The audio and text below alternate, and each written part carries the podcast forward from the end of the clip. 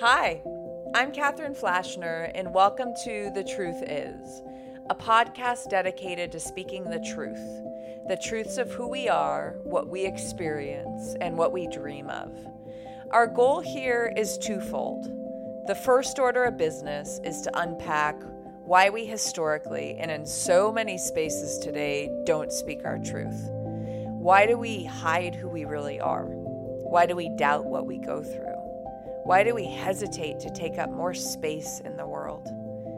From that awareness, we'll next discover what happens when we do share our truth. What happens to us, those around us, and to our community at large. My hope is that you walk away from these stories and conversations with a sense of strength and responsibility to speak more boldly and truthfully at home, at work, and in all facets of your life. Welcome to The Truth Is. Hi, everyone. Happy Friday from my sofa slash podcast studio. Welcome to episode two. I'm so excited to have my dear friend Mridhula Menon joining me today. She's strategically the first guest. I sometimes say she's a muse for this podcast. Reason being, she, for me, is one of the most powerful examples of what it means to go from hiding your experience to owning it and sharing it. Aside from being so full of wisdom and levity, Mridhula has a really meaningful story to unpack and to share. So, today we're going to talk about Mridhula's experience of being a divorcee in a culture of arranged marriage and how she went from hiding it to owning it. And I want to give you a little lay of the land to ground you in Mridhula's story. Mridhula was born and raised in Bangalore, India. And at 21, she was married and her with her then husband came to the US for the very first time, landing in JFK. In her own words, she said her marriage blew up immediately just as she arrived, and she found herself in an abusive and dangerous situation. She was officially back in India not six months later and found herself going through and finalizing a divorce when she was just 22. The next time she returned to the US was nearly five years later, this time for herself, to pursue her MBA, which is where I was lucky enough to meet her. I want to give a trigger warning that we do talk about domestic and sexual abuse. Not in great detail, but I do want to preface that it does come up. So please take care of yourselves. One thing that I really take away from this conversation with Mridhula is the perspective that whatever you're going through, there's a future you that will look back and find great meaning in every experience. She has this way of honoring that 22 year old version of herself that I think is so important. It re- reminds me to give myself that same compassion. And I hope you'll find the same for you today. With that, let's get into it.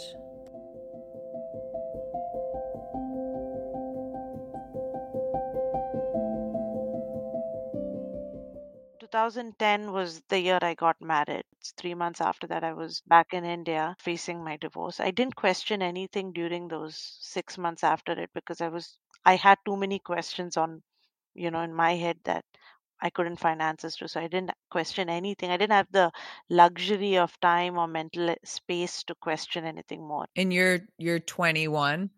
I was 21 at the time of my marriage, close to 22 when I got divorced. Mhm. Yeah, I didn't have the maturity also. Like at 22, I'm not to say that I was immature, but your thought doesn't have the depth that it has now. You're still thinking along the lines of, you know, a 22 year old versus now where you've seen a significant portion of time. Like now, when I think about, you know, the questions I had at 22, I sometimes wonder if I was just not so impatient about finding answers to them right then and there, and I just was willing to wait, I would have found answers to it less painfully.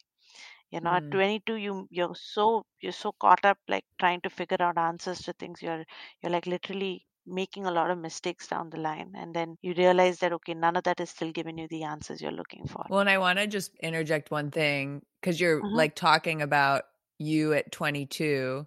Me at 22, I was finishing college and I had just had an awesome, very American college experience. I played field hockey and I was like, I had like some experience with boys, not much. And you had been through marriage and divorce. Yep.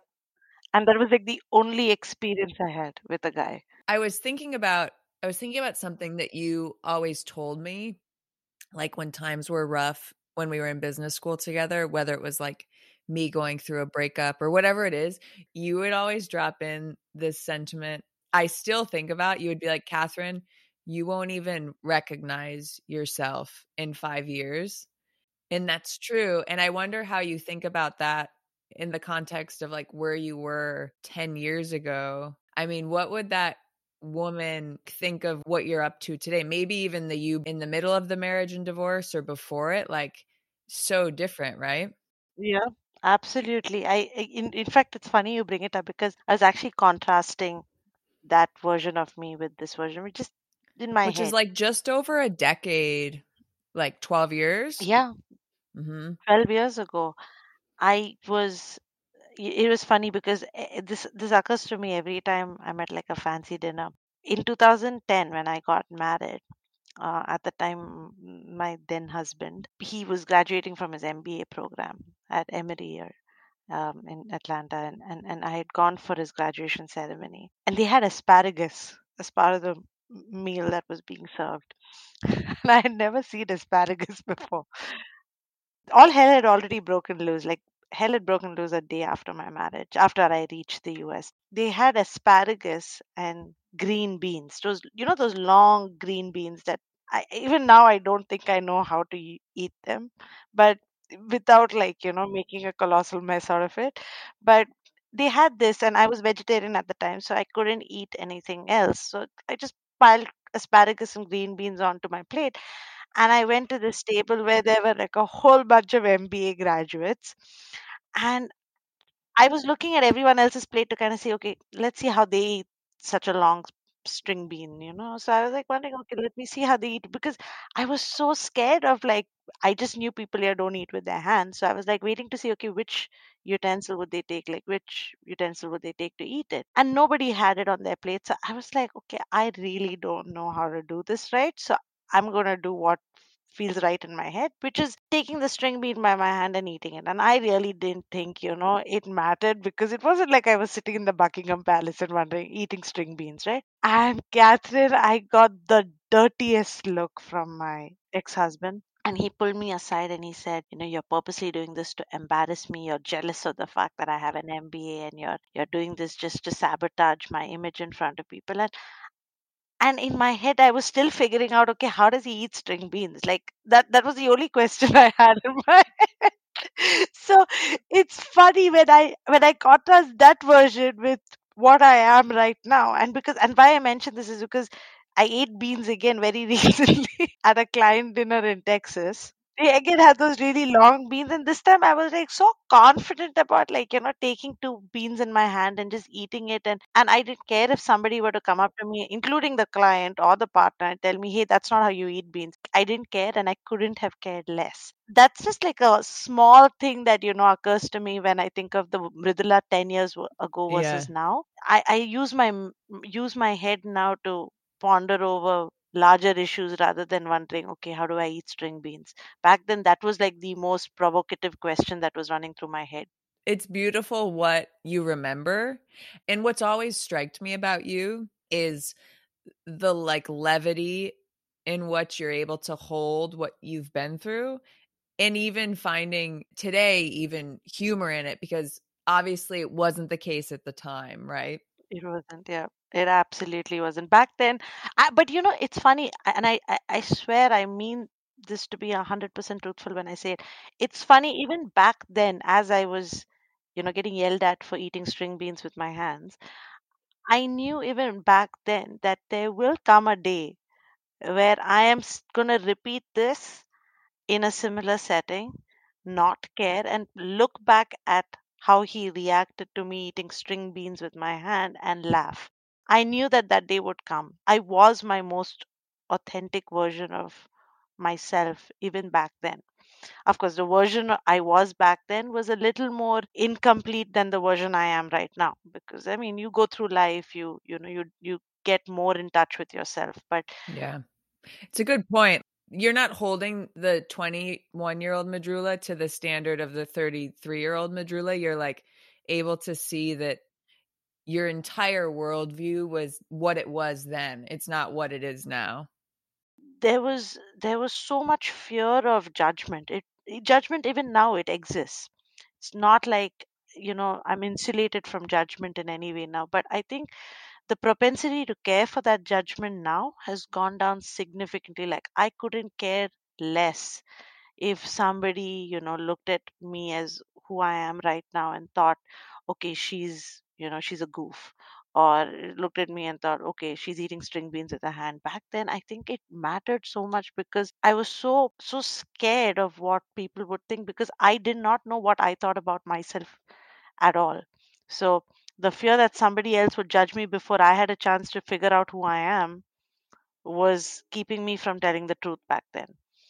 I I say this with like so much gratitude than just thinking about what you've let me into. I remember it so vividly. It was probably it was somewhere during the second year of business school when we were parked outside of the Goler House in Rochester, New York, and you shared with me the truth that you had been in an arranged marriage and had been divorced and I don't know that you'd shared that with many people before like what was that journey for you to maybe taking the chance on owning it or putting it out there? Like there was clearly a shift for you yeah? Yeah absolutely.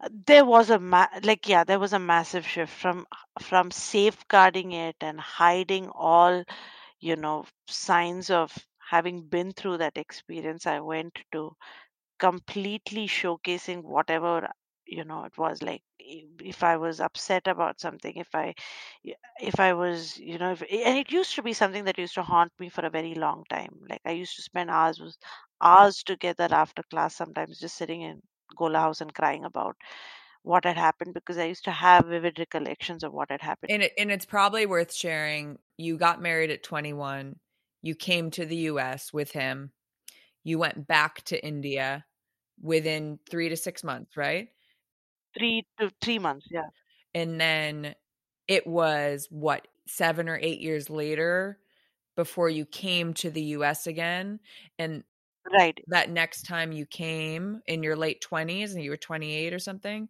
was to pursue an MBA. And so you're coming back for such a different reason, right? Like you came as a is a 21 year old wife and then you're coming back almost a decade later to like invest in yourself and your career as a single woman. I mean, it's pretty wild to think about. Yep. Yep. Absolutely. I I would have never imagined, you know, that that that second time I come back to the States would have been on my own. Uh, would have been, like you said, an investment in myself. Uh, I I would never have ima- imagined it. Um, it. It's funny because I, I remember the first time um, I landed in JFK. I was like, okay, you know, this is my life now. I'm I'm gonna be someone's wife. I'm gonna be here. I'm gonna be a good wife. That was my goal back then. You know, I'm gonna be a very understanding and good wife. And um, I, I I don't recall thinking, okay, what does this all? How does this all pan out for me? I I didn't. And the second time I came back, and when I came to JFK, I went back to that same Dunkin' Donuts that we've talked about. And say what happened the the first time. oh yeah. So the first time when we when we were flying into um into the US after marriage, After your wedding. after my wedding, yeah.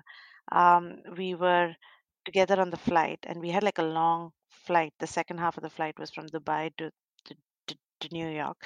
So it was a long flight and if you if you slept through it, you and in economy, you In economy. food and they Yeah. they're not nice enough to come. Yeah, we were in economy. So if if they, they don't come back and say, "Hey, you slept, so why don't you eat your meal now?" We just missed all three meals and um, the flight landed in New York, and I was really hungry, and I. I, I kind of like he asked me. He said, "You know, are you hungry?" And I said, "Yeah, I'm, I am hungry because I've not eaten anything in like 12 hours." And it was funny because my my then in-laws had even called him up and told him she must be hungry, so please make sure you buy her something to Oh, eat. so like his parents are are managing him taking care of his wa- Yeah. new wife a little bit. of of me. Yeah. Yeah, exactly.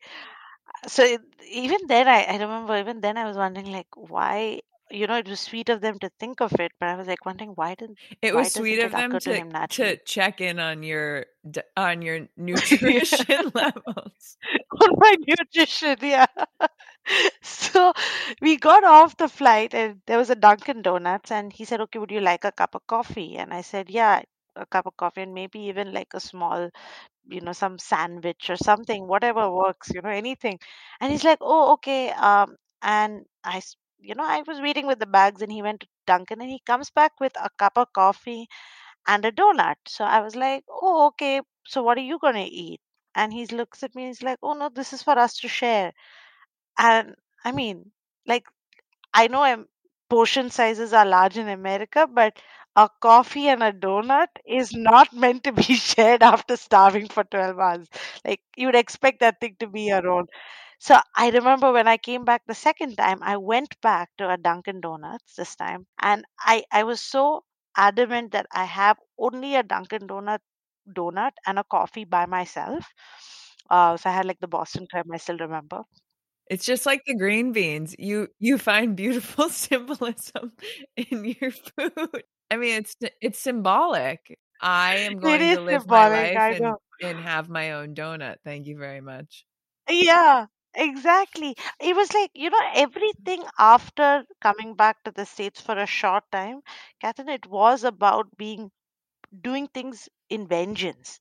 You know, Mm. part of coming back to the States and coming on my own terms was also an act of vengeance in many And ways like because you were not to call out, but to call out, you were pursuing your MBA, which Yeah. he had had exactly when you got were getting married. That's interesting. Do you think him do you think him getting it like led to you getting it at all? Have you ever No, thought about that? at all. No, separate. not at all. That was you obviously separate. like you were so influenced by you had your own career in India, your mother's career, all of that. Yeah, yeah. I I knew everyone used to tell me at home that you know management is for you, management is for you.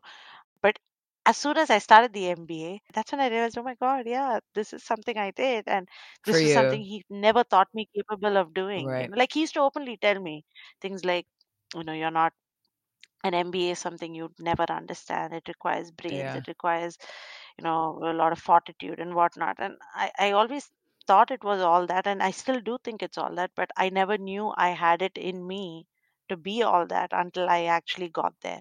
That's the beauty of, you know, having gone through a bad experience. It provides you with a before and after version of yourself, Mm.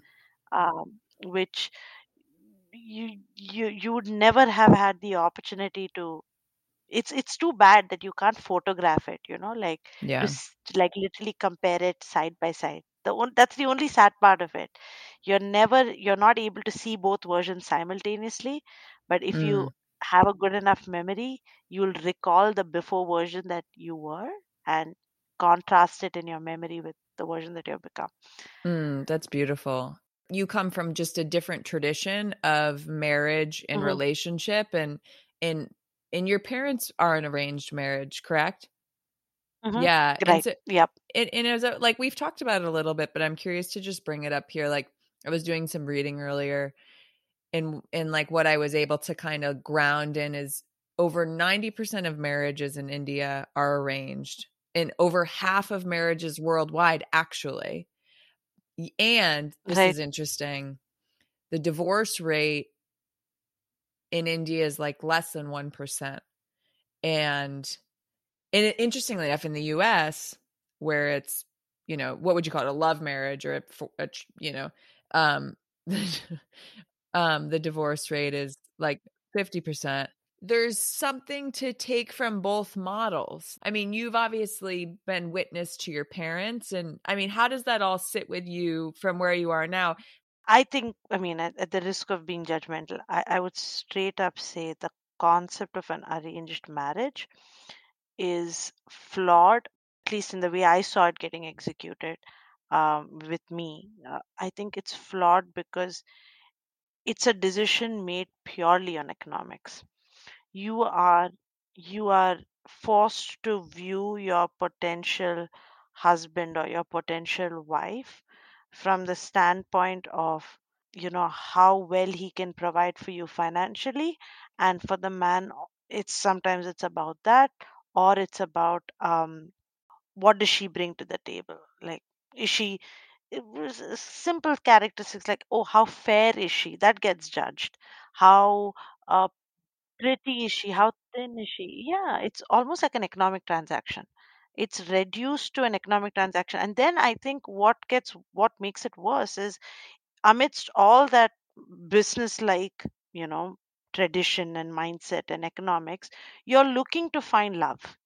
I think that is being ambitious and being for the lack of a better word idiotic which is what i was at 21 i saw all this economics unraveling in front of my eyes You probably didn't know what to call it. Like you had you had feelings about it, but you probably didn't know how to how to articulate what you were feeling. how to articulate it Yeah.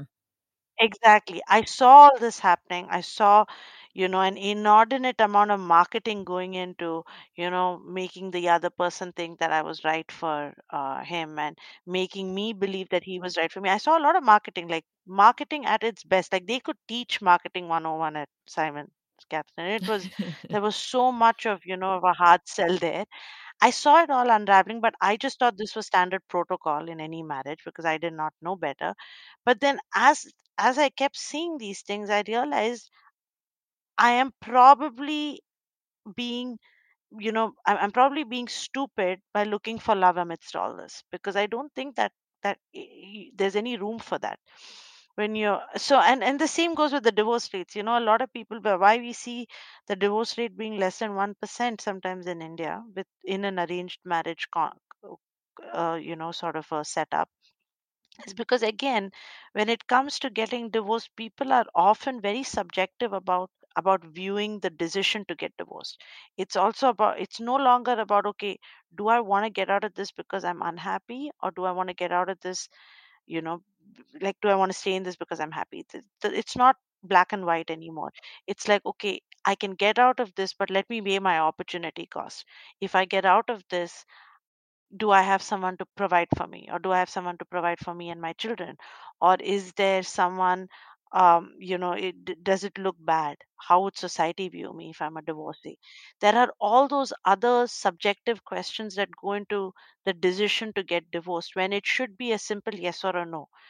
Am I with this person for the right reasons, or has this marriage just reached its inevitable end? And if it has, I need to be able to, you know, say so and move on and get out. But that's one of the reasons why the divorce rates are low.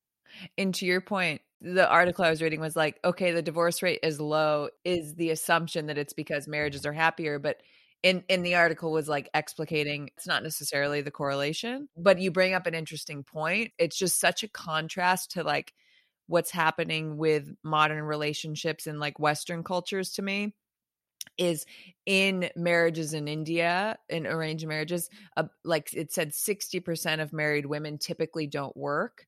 And so is there even a feasible option to pivot my life away from this marriage? You know, certainly that Right. that must have some gravity to it. Absolutely. I think it starts off the decision to get married is based on economics. The decision to stay in the marriage is also driven by economics, you know, financially is uh, does it make sense for me to separate from this person because I have gotten used to you know depending on him for financial support. If i if we get divorced now that option is no longer there. That's that's another d- reason that drives people to think about you know staying in a marriage that's potentially uh, like miserable makes them miserable. That's one of the reasons that, that they stay in it. Another aspect to it is also the society you know the, the, it it is so at least it used to be very unforgiving and this is purely speaking from a divorced woman's perspective. I, I don't know how how it would have been for a man in uh, in india. I, I i I would think it's equally judgmental but perhaps not as harsh uh, as it would be on a woman. But um five seconds after your after the news of you being divorced is you know out there everyone looks at you as secondhand goods. Uh, that's uh, it, it's sad to say that but that's exactly how they view it. Uh, virginity is a prized possession.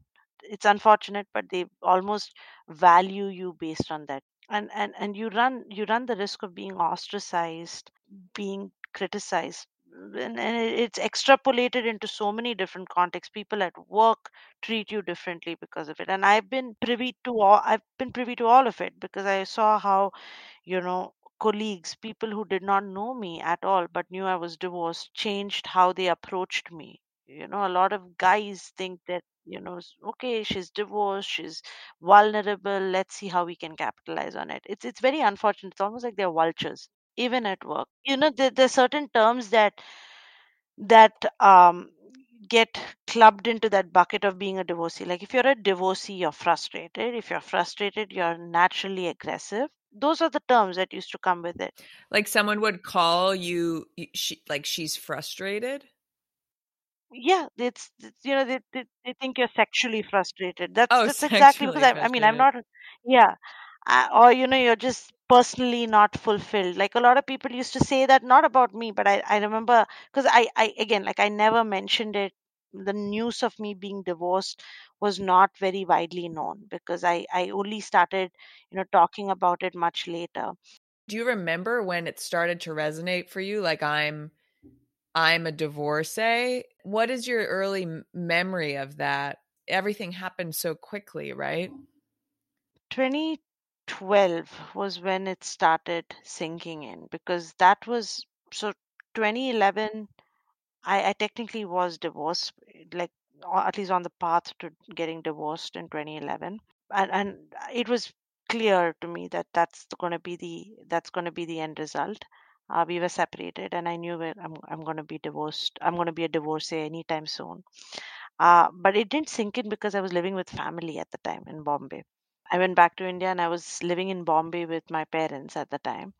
Um, so 2012 is when I decided, okay, I'm going to move to Bangalore. I'm going to move to Deloitte. I'm going to, you know, resume my work. And, and in 2012, that's when it started sinking in because I started living alone. As I got a little more involved in investing in myself, I started asking myself, okay, so who are you really? And a large part of who I was was defined at the time by the fact that I am a woman who has gone through a particularly painful divorce at a very early age, and therefore it's made me who I am. So that was a part of my introduction almost. Uh, it felt very incomplete to avoid uh, that portion of my life. And you had, and you were like in a, essentially in a new city on your own, which is interesting because you, you come back from intense divorce and intense marriage and you're with your family kind of in that bub not in that bubble but you're kind of back in the thick of like everyone that knows everything that you've been through and they've kind of like gone through it, it or at least witnessed it and obviously it's such a family matter in your world and but then you like you make a decision to go to an entirely new geography a new environment and in that you kind of maybe get to decide how you show up and who you show up as, right? Right. Yep, exactly. I had the option even in 2012. I remember telling myself I, I, I can, you know, put up this act and pretend to be just another 26 year old, happy go lucky 26 year old with no problems, no emotional baggage. And and I could have put up that act because uh, I mean, if anything, I, I, you know, one of the things that you learn along the way is the ability to sort of mask your true emotions, mask your pain, and and put up a near perfect, uh, you know, outward image of yourself. I could have done that, but in 2012, I was like, I'm I'm kind of tired of the charade. I want to sort of be my what I am and see how many people I'll truly accept. And that was the time where I was also like trying to simplify my life. I was trying to really reduce my friend list and you know my acquaintance list and whatnot to the bare minimum that I really cared about. So I was like, if this is gonna help, you know, the elimination process, so be it. Let's just be what I am and let's see what how that's perceived and that's exactly how it happened. In 2012 i started ta- te- telling people a little more that okay this is who i am. I've, I've when you know when people said oh why did you leave uh, or external audit in 2010 instead of telling them i took instead of giving them a vague story about you know oh i left for personal circumstances or personal reasons i thought okay it's time to like you know tell them what really happened. I got married it didn't work out i got back in three months and yeah and now i'm back here. So and and that felt more believable to me too you know? So that was actually when i started embracing it. I started speaking out about it. Would people ask you like more about why it didn't work some out? did. Yeah. oh yeah. Some And people would you did. be were you Um, honest then? you know i think that that's part of the other thing. I, I was very honest about it but i would always speak about it like a victim i would always talk about it as though i was a victim you Which know like my first my first reaction to that is and you were, but please please continue. Yeah. I, I was a victim. I, I definitely was, but I, I think I was I, I was eliminating um I, I seemed like a defeatist, let me put it that way. Oh, you know, this happened and I, you know, this this marriage completely crushed my spirit and killed me as a person and that's who I am today. That was that was the story I was putting out versus what I tell them now. I'm like, hey, I was a victim, but here's what I did about it. And I complete the story, you know. So I think um, that was there. There were a lot of questions. Why didn't it work out? You call on something that I think is really profound. It's like owning that you were or are a victim and not Right. like coming from a place of victim. Does that make sense? Yeah. It's like yes, I was that and and I'm not carrying that in a way Anymore. that yeah, right? Like it, Right. yes, I was Yeah. that and I'm I've freed myself from feeling it every day or something like that. Right. Exactly. I think that's the context you might want to give someone, but you must also add to it the outcome of what that situation has brought about. Like for me, the outcome was okay, it propelled me to do pursue my career, propelled me to do an MBA. It taught me it it it put me in touch with strength I never knew I had. It put me in touch with capabilities I never knew I had. So if anything, I'm not the victim anymore. Rather, I'm someone who, you know, who who who clearly was, you know, was almost like a chosen one to have experienced all this in order to unleash her potential.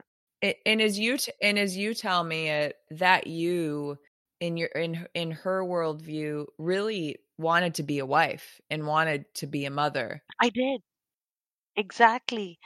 I I so badly wanted to embrace those roles in my in in in my life. I I I was never very I, I, you know when my when people used to ask my sister when she was growing up, what do you want to become? She she from the age of four and a half or five, she would say cardiothoracic surgeon. And when people asked me what I wanted to become, Yeah. I I remember I used to always want to be a wife. I wanted to be a wife. I wanted to be a mother. I picked out names for my children when I was 12 years old, Catherine. Like Wow. I had a list of eight girls' names. I didn't want to imagine a scenario in which I'd have boys, so I never picked out any boys' names, but I had like eight names for girls picked out by the time I was 12.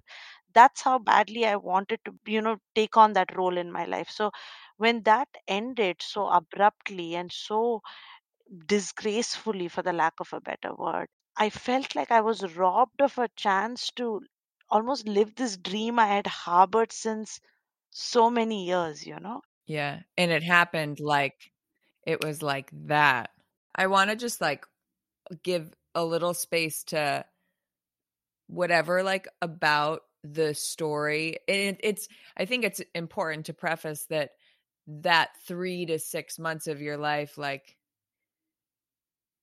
it's not your whole life it's not your whole life and it's a part of your life where like you experience so much and so it's interesting like even just to the point of you dreamt of being this wife and this mother and as you've shared with me like you in the 3 months you were with him in the suburbs you were kind of playing that role i mean it wasn't the experience that you had dreamt of right is there anything you want to say around around that It wasn't. Yeah, yeah. Um, uh, you know, it was I, I was I was almost like a short order cook. I was a maid.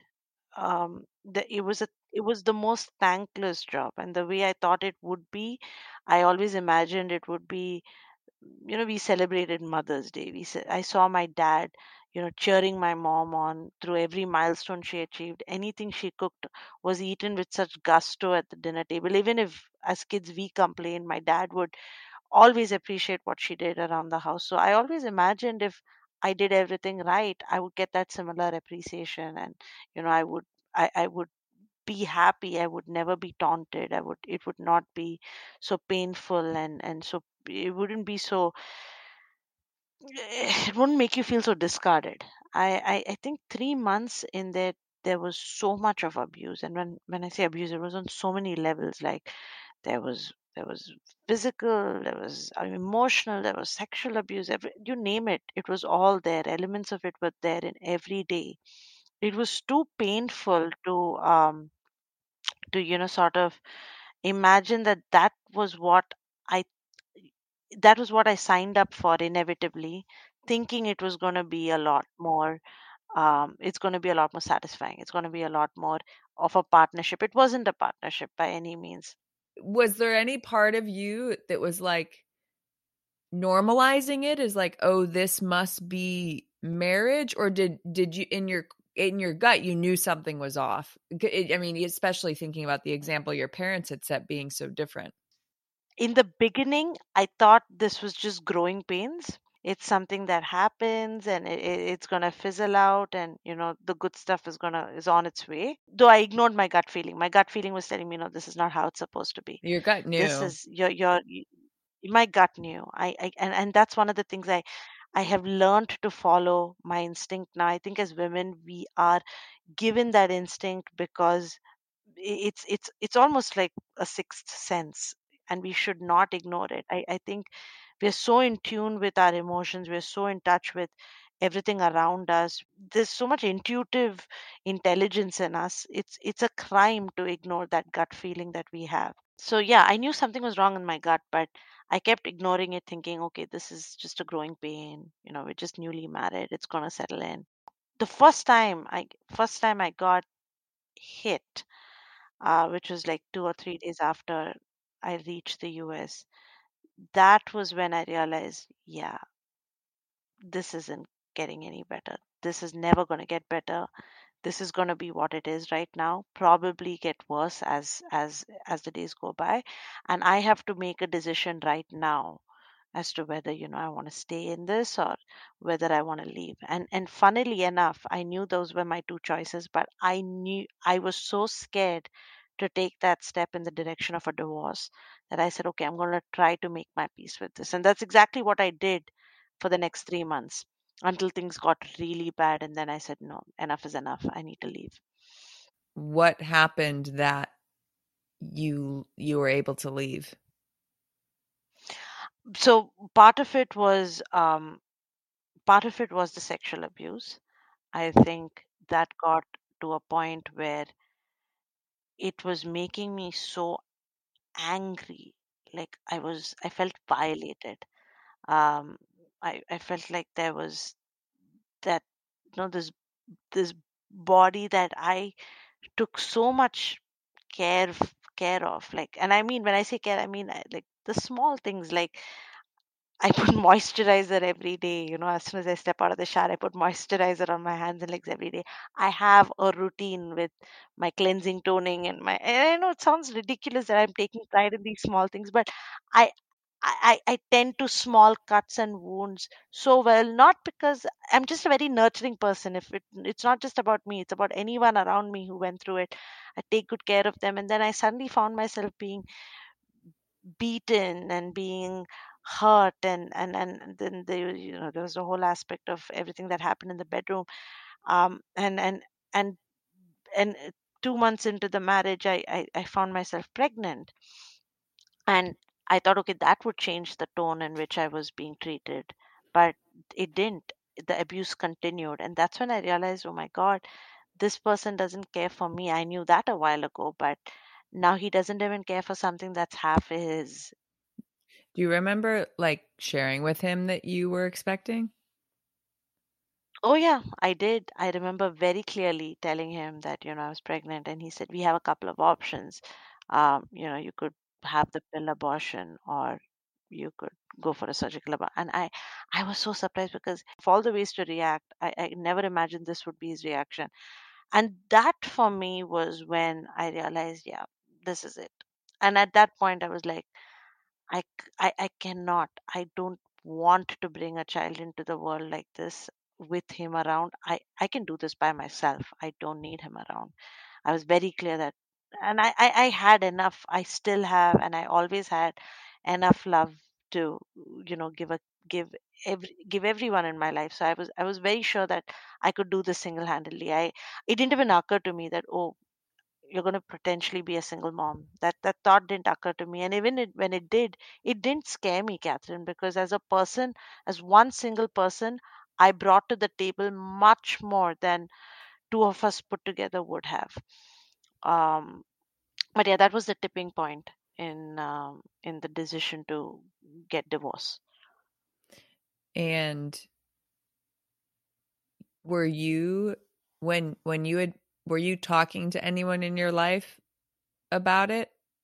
No, Yeah. I didn't for a while. I did not. It was only much later that when I got back to India that I actually talked about it with my parents, uh, especially my mom, because at that point I felt like, you know, it was very easy for people to misconstrue uh, the sequence of events. It was almost like, oh, she got married young, she wanted a very romantic marriage. Oh, as if it's like on if it's like on you that you you wanted a romantic marriage and Yeah, Yeah. it's on me, you know. It Yeah. was it was very easy for people to misconstrue what were the reasons behind a 22 year old choosing to get divorced. They almost thought that I had the wrong expectation of marriage, which a lot of people would have thought, given that, oh, okay, she's only 22. There were always those things that, okay, she may be too young. And then I came back to India and I said, no, you're so far off the point. Let's say you're so far from, you know, hitting the nail on the head that it's it's it's literally funny at this point. I said, no, this is not it romantic is like a huge it's like a giant leap from what i'm asking for. What i'm asking for is just just some dignity and i'm, I'm not getting that. And then at the risk of you know upsetting them i had to talk about what and all had transpired in the marriage. I had to talk about the abuse. I had to talk about you know the neglect. I, I I- there were days i would not get not be able to eat anything which because i didn't have a car i didn't have I, I did not have money i was not able to go and buy any groceries and he he would not buy any groceries either and i was starving there were days i was starving there was there was nothing i could eat uh, i was losing weight so badly um, it was very difficult. And when I told my parents about all that, that's when they realized, okay, no, it's not her idea of or expectations of a marriage that are skewed. Uh, rather, it is it's a fundamental issue with you know how things have been. Um, but it's unfortunate again, you know, to that point, it's unfortunate that even that a woman even has to go through this whole process of almost seeking approval to like get out of a of a dangerous situation. It's sad though because you know it's it's what what what bothers me about the whole situation is the fact that when I when I especially when I was going to you know court when to get divorced in India, I used to talk and meet with a bunch of women, all of whom were way older than me. I mean, I was 22. Most people who saw me in court back then thought I was, I looked like a kid, like, you know, 22. I really looked like a child, mm-hmm. Catherine. So most people thought I was there sitting in on my parents' divorce over child custody. They thought like I was sitting there for a child custody case where I was a child and my parents were getting divorced. When I, I still remember when I first went to, in front of the judge and she looked at me, she, she looked baffled that I was there for my own divorce. Through that ordeal, I got to meet with a lot of women in court, many of whom were going through a bad divorce. It's unfortunate how most of them were functioning, were doing this, taking that step to get divorced with so much resistance from their families. And and some of them had even more dire circumstances or had gone through maybe maybe the same magnitude of abuse that i had gone through but for a much longer time. Five ten we're talking five ten years here. And they still had to deal with the fact that they their parents didn't approve it or their families or their society or the society around them didn't approve it and didn't didn't feel it was justified and they were coming to court with such a heavy heart almost feeling guilty for asking for, for demanding their own dignity back. There's one thing, you know, I would really hope for, like, I know arranged marriages will never go out of style in India, but if there's something I really hope for, it is that this attitude towards, you know, having to justify yourself or having to justify your your demands or your asks i really hope that goes away. I remember as we talked about this probably last year and you kind of painting the picture of being in that courtroom and you know filing for your divorce and the judge thought that you were there for your parents divorce you shared with me in that moment a part of you hoped that your husband showed up there was a part of me that hoped he would come back and you know say okay i realized my mistake I'm going to change everything and we're going to be happily married again. And I was so vulnerable at that point, Catherine, I might have even take, Yeah. considered it, you know, considered going back. Um, and I think that is uh, a testament to how horrible societal pressure can make a person feel, like how miserable a, the society and the societal pressure can, you know, can make a person feel. Because can you imagine if I was at the point after everything I've told you about what had transpired in those 3 Mhm. months of marriage, I was at a point where I was willing to take someone so abusive and so horrible back just because the alternative was too harsh and and not harsh in itself by virtue of just being painful as any divorces but it, the alternative was harsh because it, it doesn't end with the divorce. It, it it doesn't it's nowhere that's merely the start of what i would call a series of painful events. One thing that like I've so enjoyed you sharing with me is you kind of like coming to dating for the first time like for the most part in your 30s, right? What was that like for you like figuring out how to in in your own way opening yourself up to to love and like you're in a relationship now, which is so wonderful, but you you always had to me such a levity with like experimenting with it. I mean, eh, what do you what do you want to say about all of that? I think I was always curious about, you know, dating and meeting someone very organically and sort of just letting that relationship go forward without any, you know, without architecting how it should. Like just it just goes. So in 2017 when I moved to LA, I was like, okay, let's give this a shot and let's see if, you know, how dating is gonna look, what dating is gonna look like. Will you share just like like pick one great dating story and maybe it's the bike guy, maybe it's something else, but I just we need to like as we come to an end sh- soon, like g- give us give us a good one. Okay, I think I, I think I definitely choose the the fitness. Okay, we- we'll call him the fitness freak. so he was the guy I dated. Every date was like a was almost like a workout. Like okay, the third date was swimming, the fourth date was mm, mm, was sailing, and the fifth date was where I think I called it all off because I was like, I'm not, I'm done. Uh, we were supposed to go to the beach and this was on 4th Uh-huh. of July, I remember, because it was like the hottest day. LA had a power cut that had lasted 48 hours. There was no electricity, and because there was no electricity, there was no water. I had not drank a drop of water, and somehow this guy says we were supposed to go to Venice Beach or something, and I, I said let's just Uber it because that would be the only Yeah. sensible thing to do on such a hot day. He's like, no, no, let's bike. We have to bike, and I was like, what? Like seriously? and he rented bikes out. And oh my God, Catherine, we biked from downtown LA to Venice Beach. And I swear to God, I, I, I had to like fight every natural instinct to not push him into like moving traffic because he was irritating the crap out of me. Every two minutes, he's like, Oh, you can pedal faster. Oh, you should be doing this a lot better. You should be, you know, you come from India, you have done this before, and you should be Wait, his assumption is because you're from India, you sh- you should be a good biker.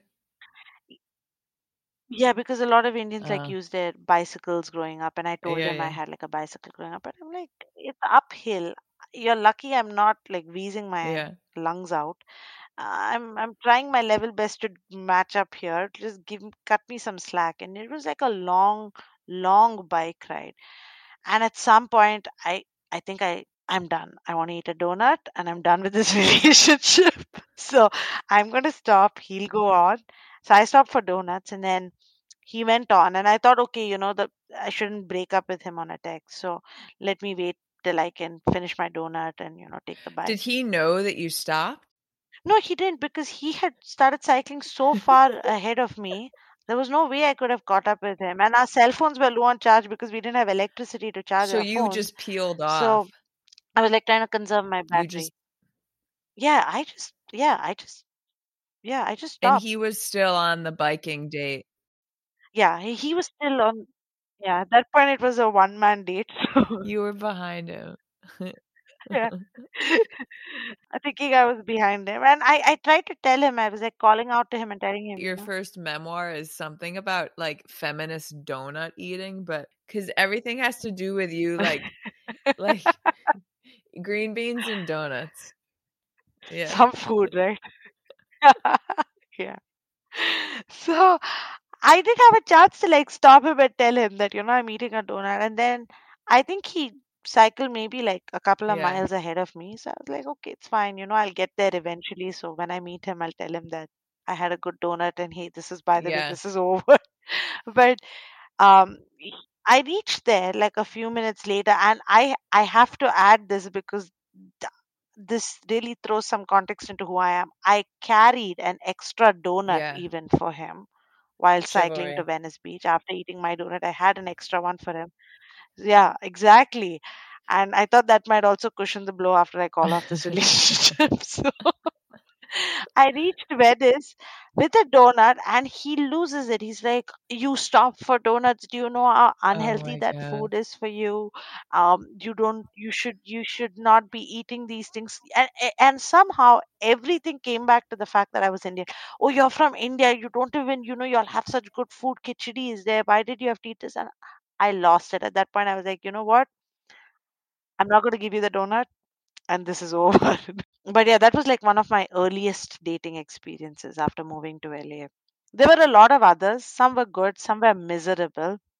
But man, I, I'm so glad I went through it because you know if I if I have to sum up all the good and the bad experiences of all the dates that I've been in and compare it to that three months of being married, I would still say the marriage was like a million times worse. For me, everything that happened after the marriage in terms of, you know, my dating life was just was it's it's most people would describe their dating life as painful, but for me it was so liberating. I remember you saying to me, and and I'll, I'll never forget it. Like something about the sentiment that's like a little bit everything happens for a reason. A little bit like look at how strong you are because of what you went through. And I remember you saying, yeah, and maybe I don't I don't need to be this strong. Maybe like maybe I don't need to be Right. living the Right. impact of being abused. I'd rather have not been abused. Right. Exactly. Yeah, absolutely. I there are moments where I feel like, you know, all this is great if I need the strength. Having gone through all this is great if I need the strength to face the Yeah. things that I faced. But would I need the strength at all if I didn't have to face the things that I'm dealing with right now? And the only the answer is yes. I I, I sometimes wonder if I ever really needed to come to terms with this level of strength. What if life was picture perfect? You know, I never had to deal with all these other problems. I never had to deal with the abuse, the trauma, whatnot. In that case, I wouldn't. I wouldn't need the strength, right? I, I would just be another ordinary Right. human being. And what if I wanted to just be that? But then again, I also think about the flip side, and I'm like, no one, no one deserves what what I went through. Like the reality is, nobody deserves it. Even people who I, again people who have who we would call bad people or you know awful people don't deserve to go through the things that i described having gone through. But um so then again you know it's like god has to pick Mm. somebody or the universe has to pick someone to go through it. So what may one of the things my mother used to always ask me was what makes you think you're so special that you could have avoided this and somebody else could have gone through this? And that was actually a very valid question because she said what makes you think you're so special that you know you could have delegated this pain to somebody else and you should have escaped it. What like she actually told me she said what if god came in front of you today and said okay you've got 2 minutes on the floor. Give me a reason as to why this shouldn't have happened to you and it should happen to someone else what would you say? And that made me really think you know like yeah she's got a point. It's not like oh you know the universe picked and chose me for a reason. I'm not one of those people who believes that oh you know you were the chosen one because you know there's a big path for you and you have your journey. I, I don't believe much in that. I don't believe in the opposite either that oh you sh- this should have never happened to you. You you're too good a human being that it sh- you should have you know avoided the pain. I think the universe picks you Mm. at random. It happens and how you deal with it how you get out of it is completely on your own. There are no restrictions. The universe doesn't have a plan to okay no she's going to go through this and then she's going to do her mba no that's Mm. completely on you because if i think back on on how i reached where i reached there was an equal chance i could have ended up in another arranged marriage in india and settled down there as much as there was a chance of me coming here and figuring out my life. So um yeah um, uh, there's a part of me that always feels like I don't want the strength because all the strength the only reason it's there the only reason that i have the strength is so that i can deal with the pain but i don't want the pain or the strength. But then again i also think about it being like is it fair? If it's not my pain it's somebody else's pain and is it fair to put it on someone else? I love that. Mridhula, it's it's truthfully like I say that you're a, a to me, but it, it's it's obviously so much more than that. Like um being able to like be a part of you sharing this with the world, it it it's it's like such a gift to me. So know how much I appreciate it. Thank you, Catherine. And I, I always, as always, it's it, pleasure is all mine because talking to you always makes me happy, and being able to share this with you today uh, or in the Goler parking uh, lot has been very easy because you're such a good listener. So thank you for that.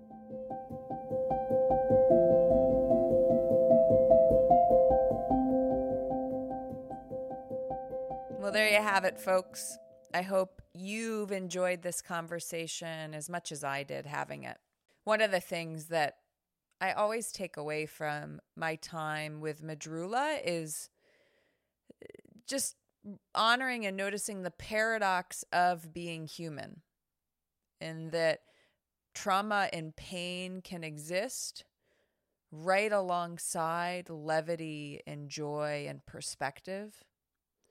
And I think our ability to hold both of those things simultaneously is so powerful. Maybe I'll leave you with you know, what is something about your 22 year old self that you can honor and hold close today? Maybe something they went through for you, the you you are right now. Thank you for joining me today on The Truth Is. I hope today's conversation has left you with a sense of strength and responsibility to trust your truth and tell your story. If you've enjoyed this conversation, hit the subscribe and follow button. You could write me a review on Apple Podcasts or share it with a friend. You can connect with me on Instagram at the truth is underscore underscore podcast. Yes, that's a double underscore. New episodes drop every Friday wherever you listen to your favorite podcasts. That's all for now. Yeah, maybe go have a donut. See you soon.